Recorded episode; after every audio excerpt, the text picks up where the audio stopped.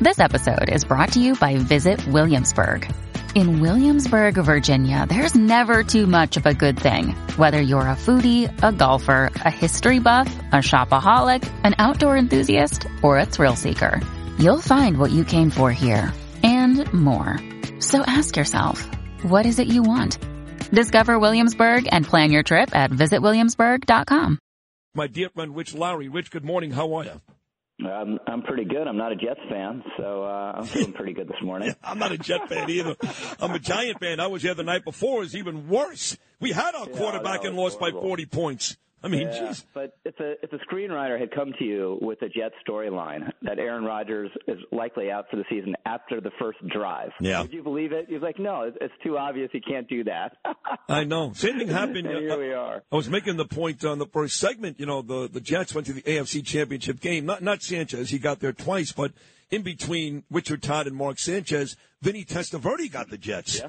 And uh, they should have won that day against Denver, but both Curtis Martin and Keith Byars fumbled. It was a disaster. But Vinny was tremendous. And the next season, the Jets had Super Bowl expectations. Week one, same thing. Game one, New England, gone for the year. Same thing. Yeah, it's crazy. I mean, he was there last night, right? Uh, Vinny was there last night. Yes. Yeah.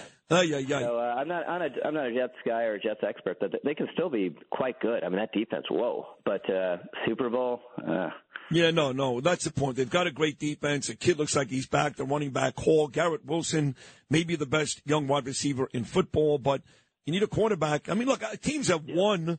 Brad Johnson, Jeff Hostetler, they won Super Bowls. But I don't know. I, look, I'm more upset about the Giants. I mean, the Giants had all their players and still lost by 40 points. yeah, that was crazy. Nuts. But you know, week, week one, week one, it's not necessarily indicative, but uh, what, what an embarrassment. For New York, it has not been great, yes. Uh, and talking about embarrassment, you heard how I described Kamala Harris. That may have sounded rough, but those are all facts. There's nothing there that's not true. And, you know, to say that the migrant crisis will fluctuate like the weather, and for my mayor to go on my station yesterday with John Catsimatidis and act as if he was the victim because they got to spend $12 billion when he was at the front of the line yelling we're a sanctuary city and welcoming everybody. I mean, these people make me nauseous.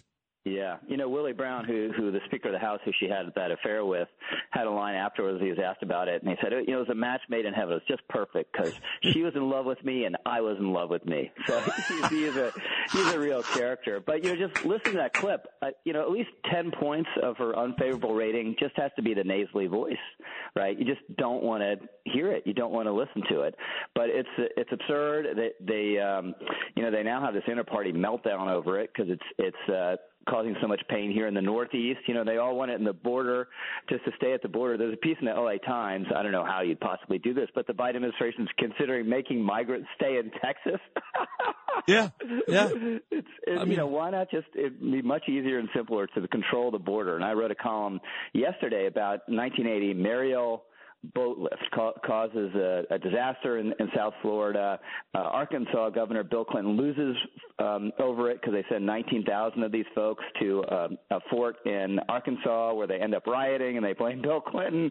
It was a debacle. But Fidel Castro caused that. In this case, it's Joe Biden causing it. Joe Biden is welcoming these folks. He's he he trashed all the Trump policies, and it's within his power to at least uh, seriously alleviate this crisis, and he just doesn't want to do it. Doesn't want to do it. He could end it today. Uh, talking about Joe Biden, I want to play this clip yesterday. Joe Biden, the first president since 9/11, not to be here in New York on 9/11. He couldn't be further away. He was in Alaska. This this this hate America hating moron. I'm going to play a clip for you that uh, Biden said yesterday, and I want you to tell me what's wrong with what he said. Lou, play cut 17. to renew our sacred vow never forget, never forget. We never forget. Each of us, each of those precious lives stolen too soon when evil attacked.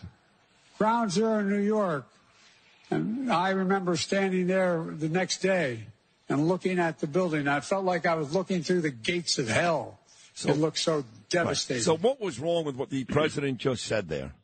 Yeah, of course he wasn't there the day after. He was on the Senate floor, and th- this is a huge question with Biden, right? Is it is it deliberate or he just can't tell what reality is? And you know, it's specific, it's vivid. You know, he's looking into the gates of hell, and it's completely untrue. And and he came back from that trip of from Vietnam, and anyone who watched that press conference who has any confidence that this guy is going to beat Donald Trump is crazy, right? He had to be cut off at the end because it was so rambly and incoherent and embarrassing.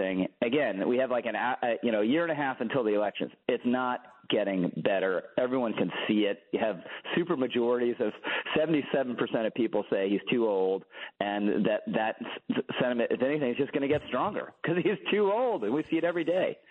You know, he's lied about so much, you're right, and you wonder if it's deliberate, he's just a pathological liar, but I don't care if he lies about where he graduated, you know, or, you know, kind of like Brian Williams. I was in that plane when they were shooting at me. Mm-hmm. Hillary Clinton said the same thing, but when you lie about 9-11, maybe because I'm a New Yorker, I knew people who died in the buildings that day and had to walk past that site every day. I take it very, very personally. When you lie about something as sacred as 9-11, standing outside the gates of hell, uh, that is absolutely unacceptable. All the other lies combined, maybe not as bad as that lie yesterday. What do you think? Yeah. Yeah, I mean it's it's it's terrible and self-dramatizing, and it just goes to this tendency he has to make everything about himself. And the most appalling uh, version of this. So this is why maybe I would say it's not the worst lie. To to go into families who have lost loved ones uh, in in a, a horrible terrorist attack in Afghanistan, and and basically say, oh, I know how you feel because Bo, the same thing happened to Bo. Right, that's, that's true. Disgusting. Right, he died in a hospital in New York, and you're right. Not only you're right, Bo did not die in Afghanistan. Afghanistan. And again, I, I just forgot, but we're not that far removed from him going to Maui, where they're still collecting bodies and talking yeah. about a fire in the kitchen. Yeah, a 20 minute fire uh, contained in the, in, in the kitchen. This entire town like burns to the ground. It looks like Hiroshima, and that's what he has. Oh, I had a kitchen fire. You know, just shut up and, and truly commiserate with people. You know, he's there's been this whole thing in Morning Joe and elsewhere. He's a commiserator in chief. No, he's not. These are the kind of the worst things you can say to people when someone's really suffering. What you do is just sit next to them and say, "I can't imagine there are no words." That's it. You don't you don't say, "Oh, something kind of similar happened to me once 50 years ago." I mean, God, only morons do that. Yep, you're right, and that's him. So one of the themes of my show yesterday, I did a special 9/11 show, and I had on everybody from Rudy Giuliani to Governor Pataki to Mike Piazza. It was a very very special show.